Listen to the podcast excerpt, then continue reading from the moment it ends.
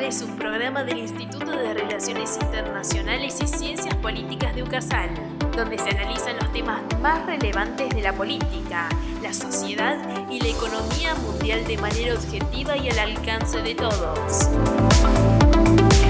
¿Te quedas a escucharnos? nuevamente a Agenda Global, un programa del Instituto de Relaciones Internacionales y Ciencia Política de la UCASAL. En esta oportunidad vamos a estar presentando un tema medio delicado, pero bastante interesante, inteligencia y espionaje. Para guiarte en el camino contás con el apoyo de Agustina Martínez, Carolina Orce, Milagros Valenzuela y quien te habla, Carlos Tapia. Justamente estamos aquí para brindarte las herramientas que te permitan entender el mundo que te rodea.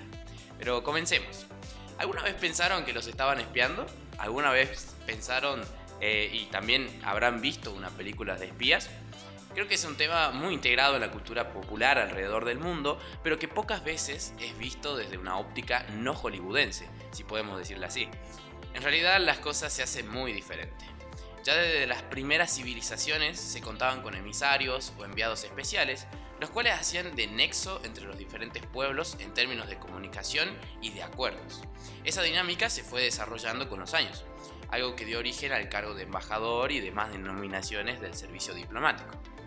En su momento, estos eran los encargados no solo de representar al Estado, sino también de suministrar información a los estados de donde provenían las situaciones internas, de los avances en negociaciones y posibles fortalezas y debilidades.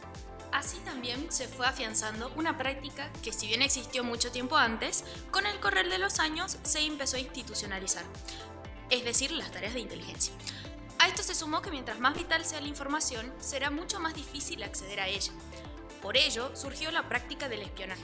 Básicamente, además de suministrar información con otros métodos, el espionaje es un trabajo más profundo y se encuentra en una línea muy delgada entre lo correcto y lo incorrecto. Pero no nos adelantemos tanto. Comencemos en primer lugar con Agus, quien nos va a dar rápidamente un paneo sobre lo que debemos saber acerca de la inteligencia.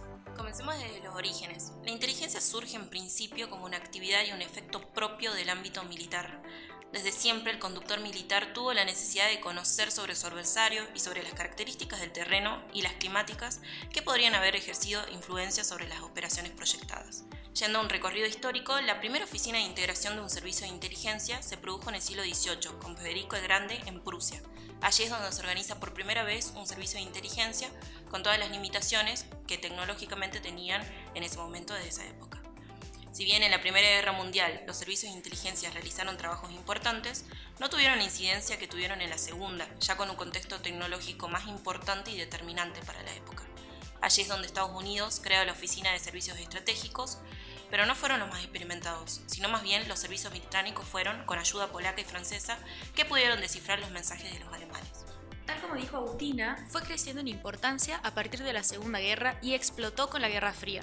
Y estos servicios de, espionaje se expandieron en el mundo, que no solo se centraba en el ámbito exclusivamente militar, sino también en el desarrollo tecnológico, económico, entre otros. Hubo un desborde y obviamente el clima de enfrentamiento, que no era militar, hizo que los servicios, la protección de la fuente y su sofisticación sea más sólida y cada vez más importante. Ahora sí, la inteligencia pasa por varios ámbitos. Al político, al recolectar datos de la política interna y exterior, así como también la inteligencia sobre el desarrollo técnico y tecnológico. Así también contamos con la inteligencia económica, que si bien se aplica para ver las condiciones del Estado, se comenzó a desarrollar en un ámbito empresarial por la competencia entre las empresas para saber sus falencias o posibles debilidades. Ahora sí, como para cerrar el concepto, tenemos que resaltar que la base de la inteligencia es la información. No puede haber inteligencia si no hay información. Esto es todo dato, hecho o circunstancia de interés que no ha sido todavía procesado. Cuando la información se procesa, pasa a ser inteligencia. Con respecto a lo que significa contrainteligencia, esta procurará la detección, de neutralización y destrucción de las actividades de los sistemas de inteligencia del oponente, junto con la protección de la propia información personal, material e instalaciones contra dichas actividades que lleven a cabo personal o grupos de personas extranjeras o del propio país, y que constituirían una amenaza para la seguridad. Pero entonces, Habiendo dado este paneo, debemos preguntar, ¿para qué sirve un servicio de inteligencia dentro de un Estado? Eh, según la ley argentina, eh, la ley 25.520, podemos definir al sistema de inteligencia nacional como el conjunto de relaciones funcionales de los organismos de inteligencia del Estado Nacional, dirigido por la Secretaría de Inteligencia para contribuir a la toma de decisiones en materia de seguridad exterior e interior de la nación. Entonces, también podemos decir que el servicio de inteligencia le sirve a un Estado para obtener información no alcanzable por otros órganos y difundir inteligencia sobre diversas amenazas, para hacer posible su prevención y facilitar la toma de decisiones por parte de la autoridad, que por la importancia que tienen los servicios de inteligencia en la estructura de, seguridad, de la seguridad nacional suele ser el gobierno. Con la definición antes ofrecida podemos englobar casi cualquier aspecto político-económico que necesite información elaborada de cara a obtener una ventaja o un mejor conocimiento de una situación determinada. La inteligencia más habitual es la que está encaminada a la mejora de la seguridad nacional y la prevención de agresiones al Estado y sus ciudadanos. Pero actualmente la inteligencia ha evolucionado hasta abarcar también cuestiones económicas y bien en facilitar la seguridad económica del propio Estado, promovida por empresas privadas en una perspectiva de mercado competitivo. Y además de ello, también tenemos una herramienta algo polémica, ¿no? El espionaje. Remarcando el hecho que comentaron los chicos anteriormente, la clave de todo esto es la información. Y justamente el espionaje se define como la investigación secreta o búsqueda de información oculta de toda índole. Y es importante porque la información que se trata de obtener son hechos o circunstancias elementales que, valorados e interpretados, brindan datos sobre el potencial y poder humano, militar y económico del país del cual estamos queriendo sacar información. Las operaciones de inteligencia suelen tener por lo general actividades de espionaje.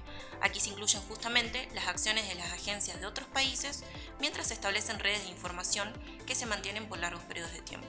Ahora bien, aunque un país tenga un servicio de inteligencia, la sofisticación y amplitud de los mismos va a estar íntimamente relacionado con sus objetivos e intereses de proyección e influencia internacional, así como con los recursos que se les destinen.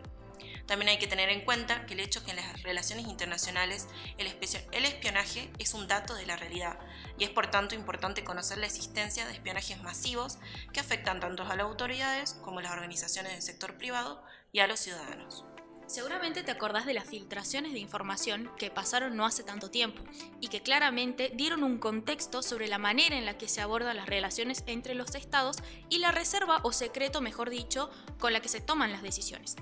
Los datos divulgados en los casos Snowden o en Wikileaks pusieron a la opinión pública internacional en una especie de estado de alerta, generando preocupación y exigencias de rendición de cuentas, ya que no se supone que como ciudadanos tenemos que tener acceso a toda la información.